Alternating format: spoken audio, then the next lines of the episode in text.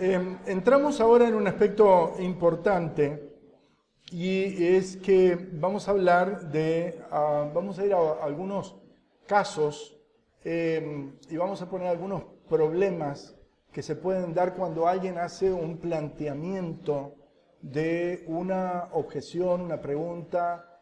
Y en primer lugar, em, yo les diría que eh, trabajando con, con 3ABN latino, a veces nos encontramos con algunas personas que descubrimos que tienen una intención detrás de una intención cuando hacen una pregunta.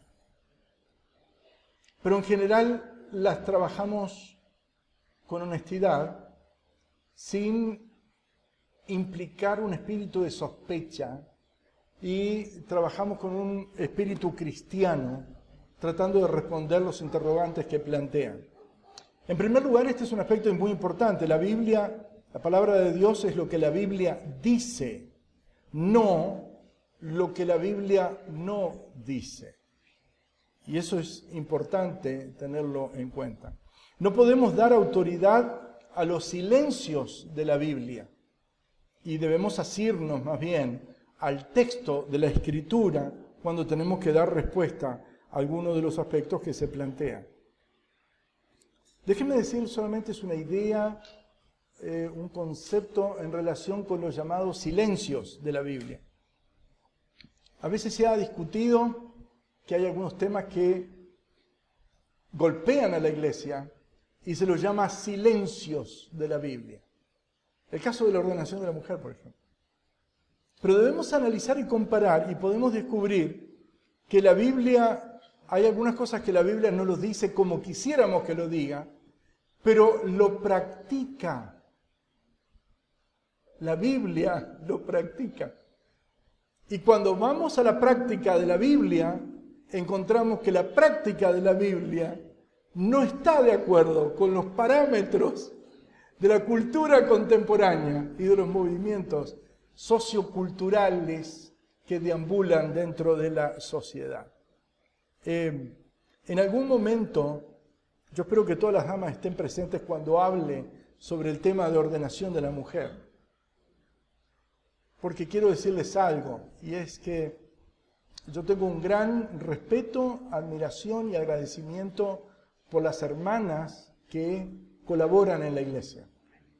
Y a veces en la discusión en la que sectores se empeñan en probar o no probar, eh, la que cae abatida es la mujer y no, no debe ser así.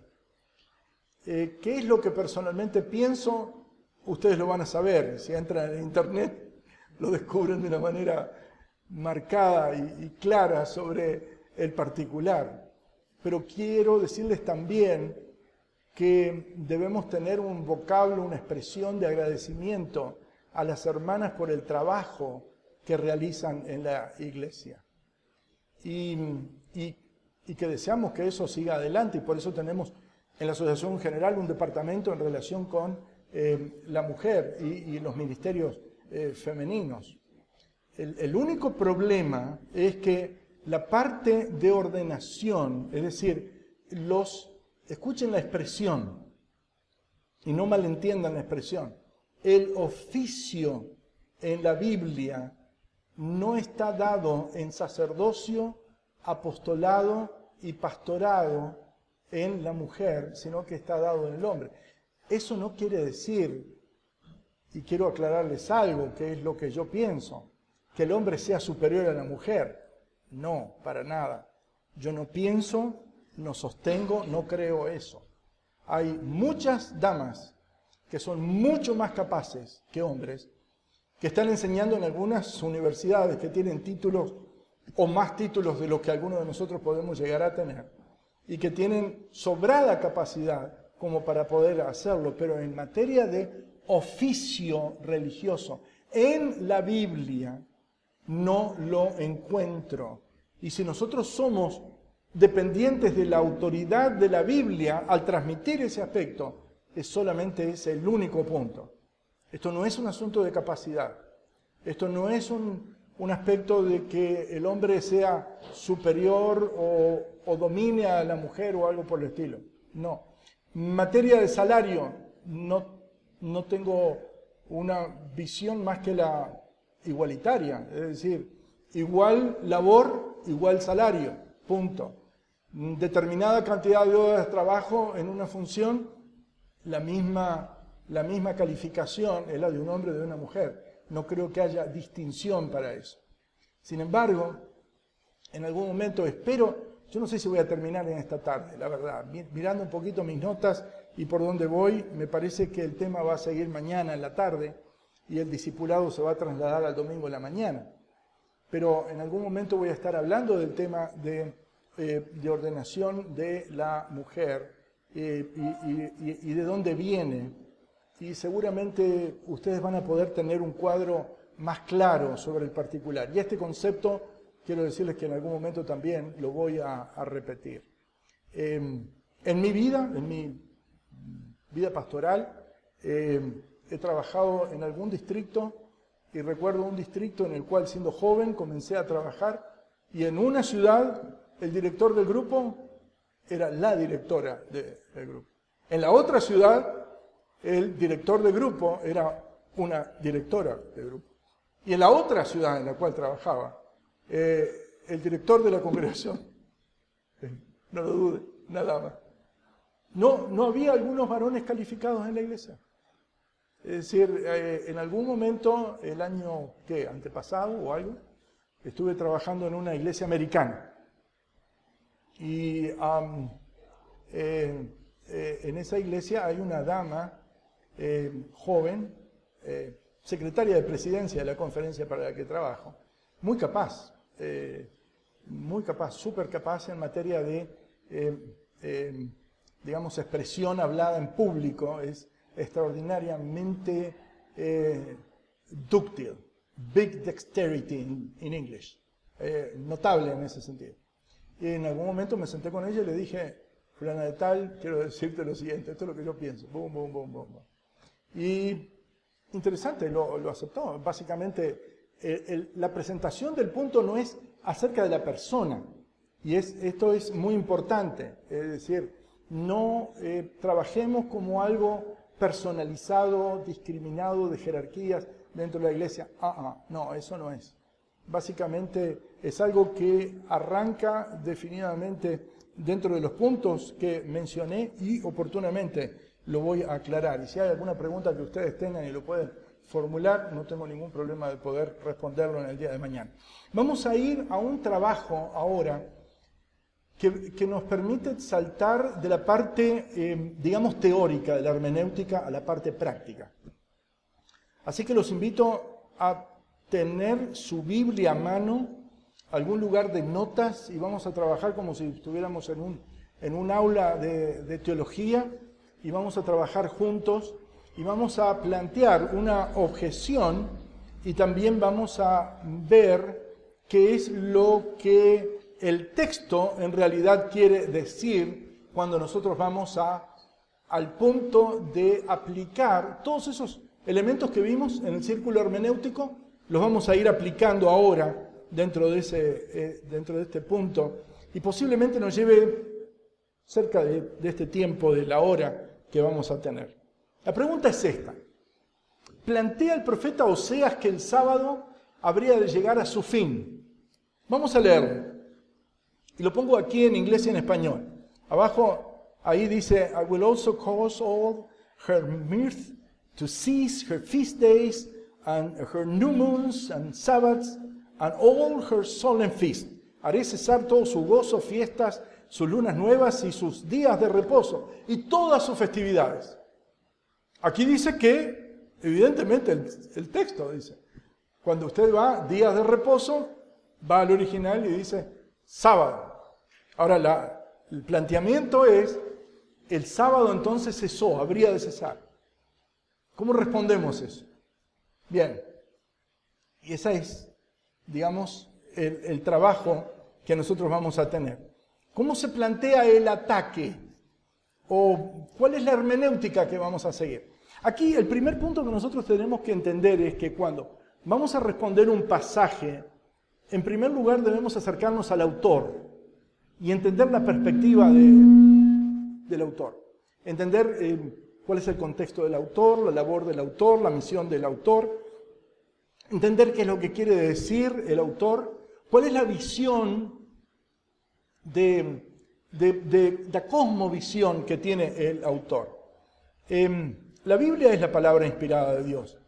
Y en los tiempos del profeta Oseas indica que el sábado cesaría junto, dice el texto, con otras festividades. Ahora, este pasaje es interesante porque requiere el uso de varias de las herramientas que nosotros estuvimos viendo. Tenemos que recurrir a la historia, tenemos que recurrir al contexto bíblico, tenemos que recurrir a posiblemente otros libros de la Biblia. Debemos revisar un poquito algunos vocablos que están relacionados con el original, como para poder ir sacando el sentido y entonces ver algunos tonos que tiene eh, idiomáticamente el pasaje, etc. Y antes de responder la objeción, otro de los aspectos que nosotros necesitamos entender es cómo lo entiende aquella persona que plantea la objeción.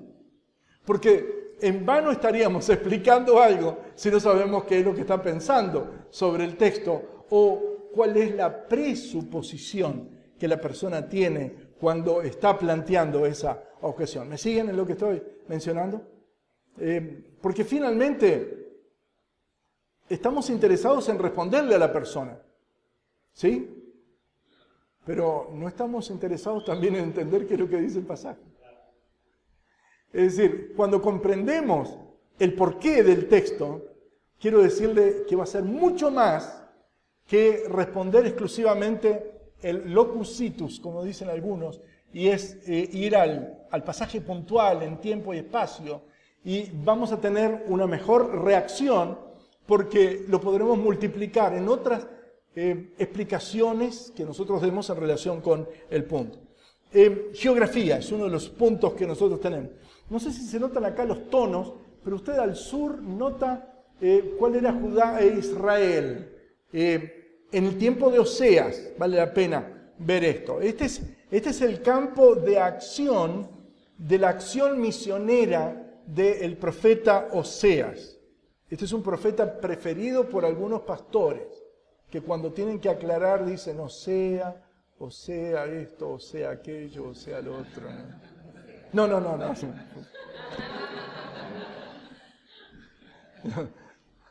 Estoy jugueteando en el idioma español, ¿no es cierto? Es decir, no, no puedo decir lo mismo en inglés, no tiene. It doesn't make sense. No, no tiene sentido, pero es, interesante. En primer lugar, el tiempo del profeta. Eh, dice el texto, eh, Libro de Oseas, capítulo, y disculpen que la grafía está en, inglés.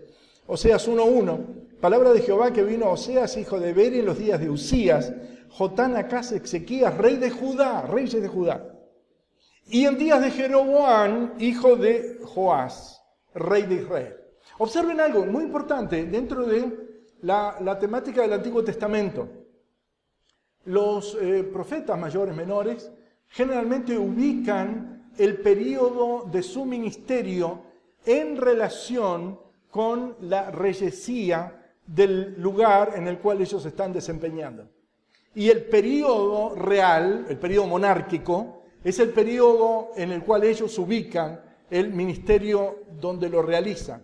El hecho de que aquí el profeta Oseas esté indicando varios reyes de Judá y solamente uno les da a ustedes un periodo muy indicativo que cuando ustedes lo, lo trabajan en una línea de tiempo, eh, ubican que prácticamente lo pueden ubicar eh, en algún periodo de Usías eh, con el cual empieza, y entonces lo va trasladando a Jotán, Acaz y Ezequías, y prácticamente el último periodo de eh, Jeroboam. Y vean ustedes que eso ubicaría al profeta trabajando aproximadamente, yo diría, que entre los años 750 a 740 antes de Cristo. Tengan en cuenta eso. Y cuando ustedes lo comparen con el comentario bíblico o algunos comentarios, los comentarios eh, de diversos autores le van dando ese redondeo, pero no pierdan de vista lo que el autor aquí está diciendo, porque está trabajando cronológicamente dos reyesías, dos casas, la de Israel y de Judá, como la llama él en algún determinado momento como para poder ubicar. El otro aspecto que usted tiene que tener en cuenta, y es que evidentemente acá se produjo un problema que le requiere salir un momento del libro de Oseas para ir a revisar el contexto de Reyes, para entender qué era lo que estaba pasando eh, para que se produjera este incidente. Y es muy interesante lo que plantea. Vuelvo al texto anterior. Dice, palabra de Jehová que vino a Oseas, esto, esto, perdón, perdón eh, el texto, eh, quiero ir al texto original. Y haré cesar todo su gozo. Ven ustedes cómo expresa el Señor este, este punto. Es su gozo, sus fiestas, sus nuevas lunas, sus días de reposo y todas sus festividades. No pierdan de vista eso, porque lingüísticamente lo van a, márquenlo, porque es muy importante. Es decir, el, el su no es mi, es adjetivo, pero mi, mis, mío es primera persona. Su, sus es tercera persona. Y es evidentemente claro en el texto que aquí el mí del Señor no está involucrado con el sus que el texto está planteando. Téngalo ahí, en, póngalo en agua de, no sé, de remojo, ¿no es cierto? Para ir eh, preparando la ensalada que va a limpiar. Pero vamos a ir al texto ahora de Primero de Reyes, el capítulo 12. Tenemos que leer bastante y en este rato vamos a cubrirlo. Vamos a leer desde Primero de Reyes, el capítulo, perdón, eh, tengo que volver atrás. Primero de Reyes, capítulo 12, versículo 1. Dice el texto, Roboam fue a Siquem porque todo Israel había venido a Siquem para ser el rey. Un gran acontecimiento. Eh, en este tiempo todavía es importante verlo porque acá es donde se produce la fractura del pueblo de Israel. Hasta ese momento existía solamente un, una casa, un pueblo.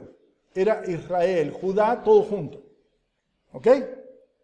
Y aconteció que cuando oyó Jeroboam, hijo de Nabat, estoy diciendo versículo 2, que aún estaba en Egipto, a donde había huido de delante del rey Salomón y habitaba en Egipto, enviaron a llamarle, y vino pues Jeroboam y toda la congregación de Israel, y hablaron a Roboán diciendo, tu padre agravó nuestro yugo, mas ahora disminuye tú algo de la dura servidumbre de tu padre y del yugo pesado que puso sobre nosotros y les serviremos. Y él les dijo, idos, y he aquí a tres días, volved a mí. Y el pueblo se fue. Y entonces el rey Roboán pidió consejo a los ancianos que habían estado delante de Salomón, su padre, cuando vivía, y dijo, ¿cómo aconsejáis vosotros que responda a este pueblo? Es decir, una iniciativa buena, una iniciativa buena. Es decir, em, empezó con un coloquio, em, el coloquio fue prudente, el diálogo fue claro, Em, pidió una pausa de tiempo, eh, es un, lo voy a pensar real, y comienza a establecer un periodo de consulta. Hasta el día, hasta ese momento estaba todo bien.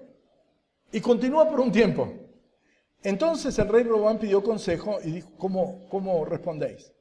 Versículo 7. Y ellos le hablaron diciendo, y vean ustedes el consejo que le da, si tú fueras hoy siervo de este pueblo, y los sirviereis y respondiéndoles buenas palabras les hablares, ellos te servirán para siempre. Este para mí, márquenlo, márquenlo, márquenlo para ustedes. Eh, yo, yo lo uso, porque para mí este texto inspira en lo que como pastores nosotros debemos ser. Todo, todo líder debe ejercer un liderazgo servidor. Y cuando el liderazgo es de servicio, es un servicio de, amor. here is not power. Acá no hay poder, no hay, no hay la autoridad que viene de usted hace esto porque yo lo mando y porque yo tengo poder aquí. No, más. Cuando en la iglesia aumenta el amor, el poder se reduce. Porque el amor no solamente echa afuera muchas otras cosas, pero también el poder. Y esto es liderazgo servidor. Y eso es lo que nosotros debemos ser dentro de la iglesia. Ahora, versículo 9. Y les dijo, ¿cómo aconsejáis vosotros? Ahora habla con los jóvenes. Lamento, lamento lo que van a leer ustedes ahora. Porque les pregunta, ¿cómo respondéis? Hace la misma pregunta. Si ustedes lo pueden poner en un método contemporáneo, eh, a través de un WhatsApp, un Twitter, hace una encuesta, survey. Y entonces lo dirige y les pone, póngale edad, por favor, y esto del grupo de edad, y ahí, ¡pum! La primera respuesta fue buena. Y créanme, buena es, hasta el día de hoy. Cuando lo aplicamos un liderazgo servidor en la iglesia, ustedes son recordados en la congregación, en cualquier congregación del mundo, por siempre. Por siempre. No tengan duda de eso. Porque usted está a la orden del día. Pastor, puede venir, no importa qué. Hey, mira el reloj. Tres y media de la mañana. Ya, ah, ahí está. Boom. Ahí fue. Liderazgo, servidor. Cuando usted actúa de ese modo, el, hermano de la iglesia va a transformarse en ese liderazgo, sin duda, no tenga la menor duda sobre ese particular. ¿Cómo aconsejáis vosotros? Y entonces em, vino a mí diciendo, disminuyen algo el yugo que tu padre puso sobre nosotros. Y entonces los jóvenes que habían sido criados con él, le respondieron diciendo, así hablarás a este pueblo que te ha dicho estas palabras. Tu padre agravó nuestro yugo mas tú disminúyenos algo. Así les dirás. El menor dedo de los míos es más grueso que los lomos de mi padre. Ahora, mi padre os cargó pesado yugo, mas yo añadiré a vuestro yugo. Mi padre os castigó con azote, mas yo castigaré con escorpiones.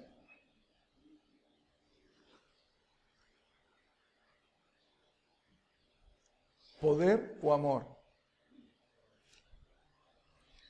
al tercer día vino Jeroboam con todo el pueblo a Robán, según el rey le había mandado, y diciendo, volved a mí al tercer día. Y el rey respondió al pueblo duramente, dejando el consejo de los ancianos, y lo observa el, cronista, que le había dado, y él les habló conforme al consejo de los jóvenes, diciendo, mi padre agravó vuestro yugo, yo añadiré a vuestro yugo mi padre os castigó con azotes, mas yo os castigaré con escorpiones. ¿Qué creen que fue lo que pasó? Bueno, ustedes lo saben. De ahí en adelante se separó, se rompió la unidad, hasta ese entonces, la unidad difícil, a veces deteriorada, problemática, compleja, diría yo, del pueblo de Israel y quedó la casa de Judá y la casa de Israel. Y cuando todo el pueblo vio que el rey no les había oído, dice versículo 16, le respondió estas palabras diciendo, ¿qué parte tenemos nosotros con David? No tenemos heredad en el hijo de Isaí. Israel a tus tiendas, provee ahora en tu casa, David. Entonces Israel se fue a sus tiendas, pero reinó Roboán sobre los hijos de Israel que moraban en la ciudad de Judá. Y el rey Roboán envió a Adoram, que estaba sobre los tributos, pero lo apedreó todo Israel y murió y entonces Roboán se apresuró a subirse en un carro y huyó a Jerusalén. Y así, ven lo que dice el cronista aquí, versículo 19, así se apartó Israel de la casa de David hasta hoy. Y lo pueden extender, porque hasta el tiempo de Oseas continúa em, eh, estando allí. Ven ustedes cómo llama Oseas, vuelvan un poquito atrás ahora a Oseas, para ver cómo Oseas llama aquí a este punto entiendan que entre lo que leyeron en Reyes, eso está marcado por el 950 aproximadamente antes de Cristo, y estábamos ubicando a Oseas, ¿en qué año dijimos? ¿Te acuerdas? 740. Es decir, hay 200, 210 años de diferencia entre un incidente y otro. Es decir, esto estaba ya absolutamente arraigado por ese tiempo. Y ustedes ven aquí en el versículo 4, en el versículo 7, él hace la distinción, el reino de la casa, dice, de Israel, Bet Israel es el original hebreo, y Bet Judá habría de llamarlo a, al resto del pueblo, casa de Judá y casa de Israel, y casa es en el sentido de reino. Volvemos ahora a Jeroboam y a versículo 26. Y dijo Jeroboam en su corazón.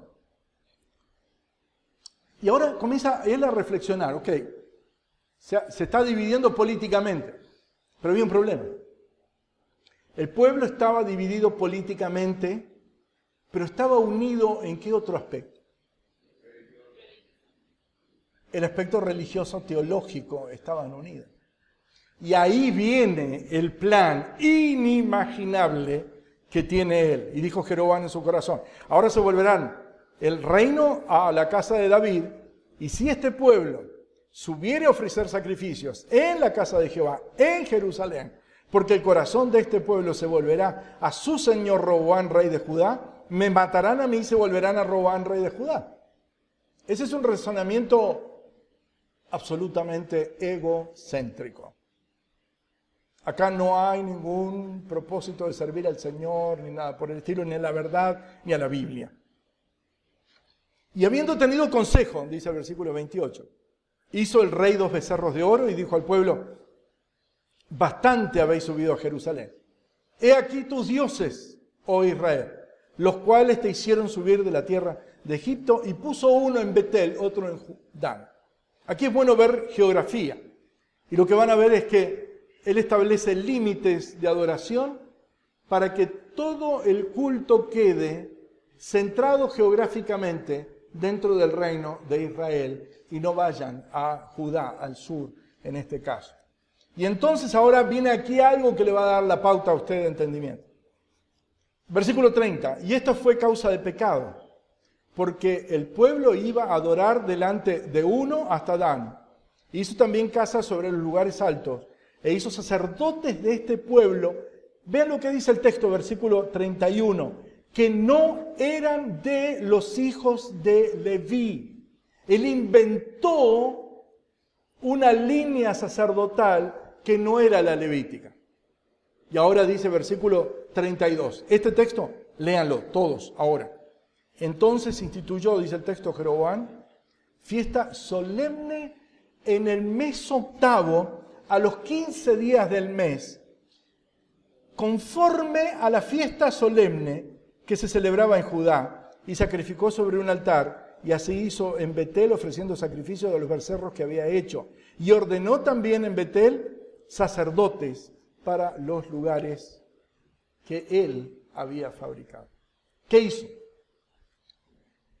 Un sistema de estructura cúltica totalmente remedando lo que estaba tradicionalmente en Judá, lejos de Jerusalén, fuera de Jerusalén, totalmente pagano, controlando sacerdocio y también sistema.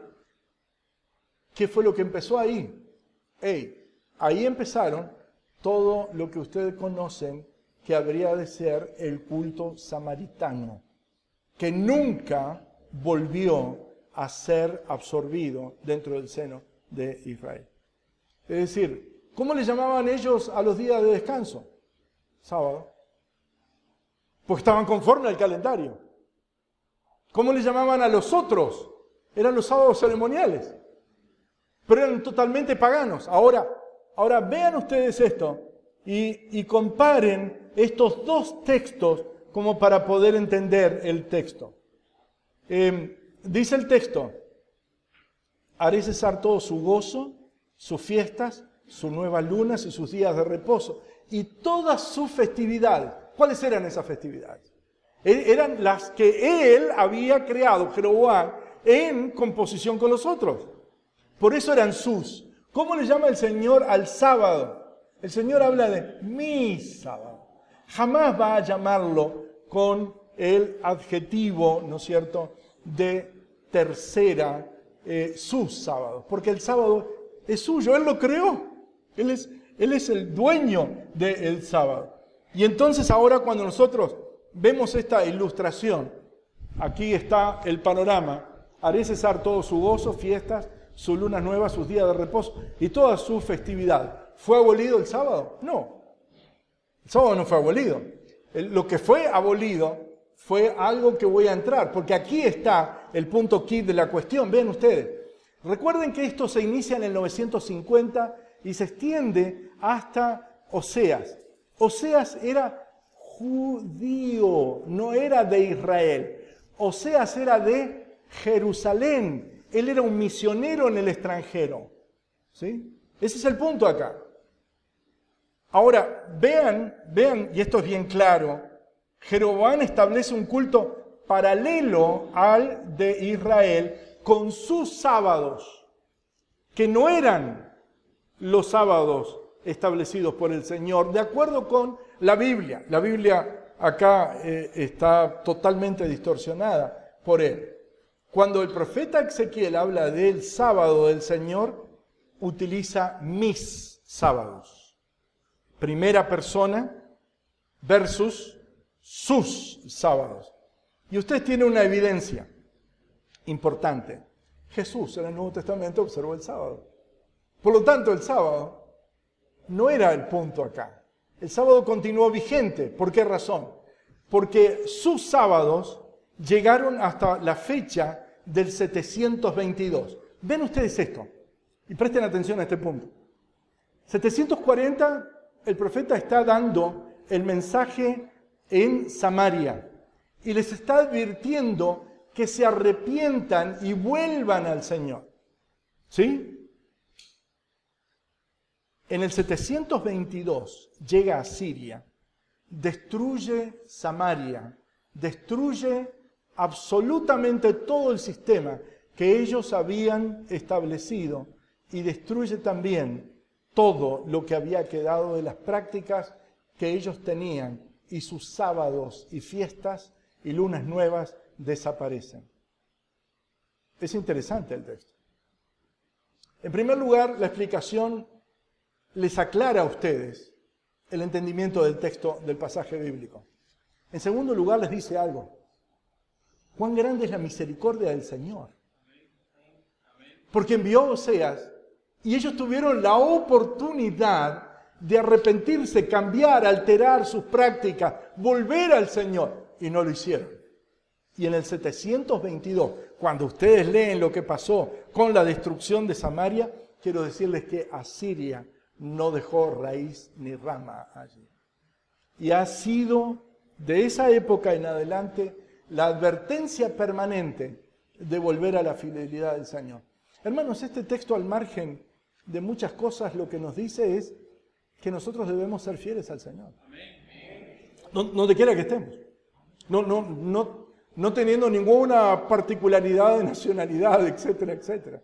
Debemos ser fieles al Señor donde estemos, sin sin nada que cuestionar, pero el texto nos plantea un ministerio de amor, un obrero en el exterior, em, em, que, que, ve cómo se regionalizó la vida de la fe, cómo habían llegado a establecer un propio calendario, que establecieron un sistema de culto competitivo, que alteraron incluso y establecieron lugares altos para adorar a divinidades paganas, no al Señor.